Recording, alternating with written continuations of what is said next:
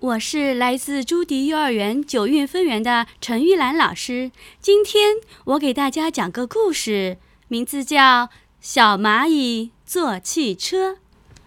小蚂蚁在汽车站爬上了公共汽车，它要到森林里去看外婆。汽车里坐着小羊、小狗、小猴、小猪，还有很多小朋友。他们有的到森林里采蘑菇，有的到森林里捉迷藏，还有的呢到森林的湖边游玩。滴滴，汽车开了，大家唱起了歌，真高兴。汽车开到半路的车站，上来了熊婆婆，她是到森林里去看外孙小熊的。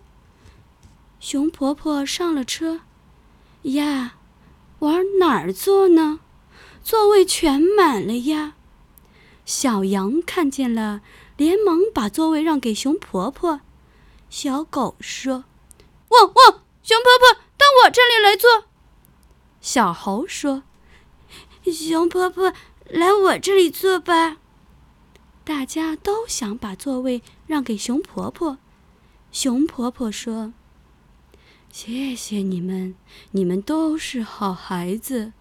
可我坐了你们的位子，你们不也要站着吗？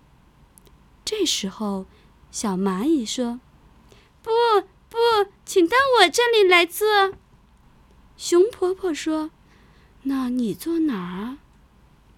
小蚂蚁神秘的眨眨眼睛说：“你坐下，我就有地方坐了。”熊婆婆坐到了小蚂蚁的位子上。诶，小蚂蚁到哪儿去了呀？熊婆婆，我在这儿呢。声音就在熊婆婆的耳朵边。原来呀，小蚂蚁坐到了熊婆婆的肩膀上。